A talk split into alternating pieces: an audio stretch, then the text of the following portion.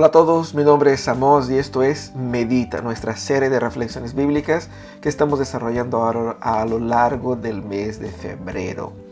Todos los días a las 10 de la mañana una nueva meditación y en este domingo 14 te invito a meditar conmigo en ese tema que es tan importante, vidas plenas. ¿Cómo vivir vidas plenas? Todos nosotros queremos vivir plenamente, vivir con alegría, vivir con pasión, vivir una vida eh, llena de realización y a veces no sabemos exactamente cómo. ¿Cómo lograr esto? ¿No es cierto? Y lo que pasa es que a veces miramos a las propagandas y vemos que ellos nos presentan un mundo tan maravilloso, un mundo tan hermoso, todo es eh, increíble, todos son felices, fantásticos. Quisiéramos vivir en una de esas propagandas, ¿sí o no?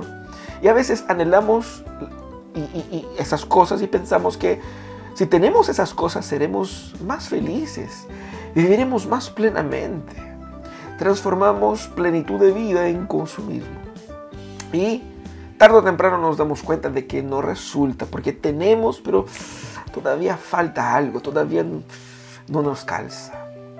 El apóstol Pablo escribió a la iglesia de Tesalónica. Escribió dos cartas a los tesalonicenses y en la primera carta que él escribe a los tesalonicenses, entre varios asuntos, él felicita a ellos por su trabajo y todo lo demás, pero también los exhorta a que sigan progresando en vivir la plenitud de la vida que Dios tenía para ellos. Mira lo que dice el apóstol Pablo aquí. Dice, por lo demás hermanos, les pedimos encarecidamente en el nombre del Señor Jesús que sigan progresando en el modo de vivir que agrada a Dios, tal como lo aprendieron de nosotros. De hecho, ya lo están practicando.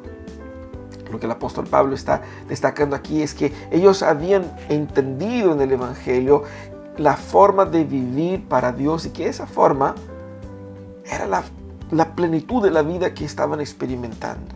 Fíjense que eh, lo que es interesante es que él describe que eh, lo que sería esa vida que agrada a Dios sería vivir en santidad, sería vivir en amor fraternal, sería vivir en paz con todos. Eso viene en la secuencia de sus palabras ahí.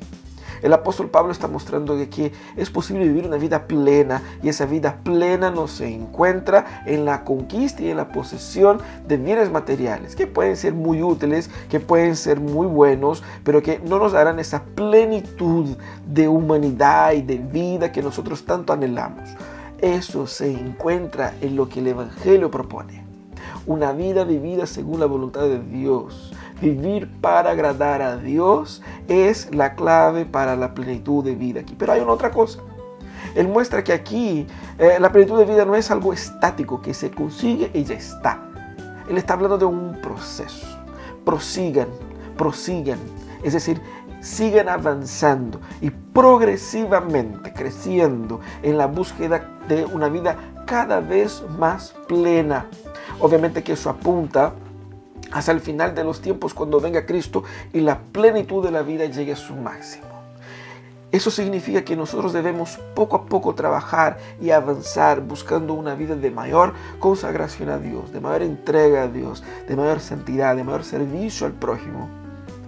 Entendiendo de que eso es parte de la plenitud de la vida de Dios para mí ahora y eso está unido a la plenitud final que disfrutaremos viva una vida plena. En ese 2021 decida vivir vida plena, la vida que Dios tiene diseñada para ti. La verdadera vida plena es eso, vivir el amor de Dios para nosotros. Decidamos entonces eso, que tengas un hermoso día, que el Señor te bendiga en tus propósitos, en tus negocios, que este domingo sea un domingo muy especial. Si todavía no has participado en el culto de su iglesia, dedique ese tiempo para adorar al Señor, para meditar en la palabra, participando ahí por Zoom, por YouTube, donde sea. Pero dedica el domingo al Señor y no deje de compartir este mensaje también con otros amigos que pueden ser bendecidos por, este, por, esta, meditación. ¿Ok? Mañana nos vemos a las 10 de la mañana, nuestro momento medita. Un gran abrazo.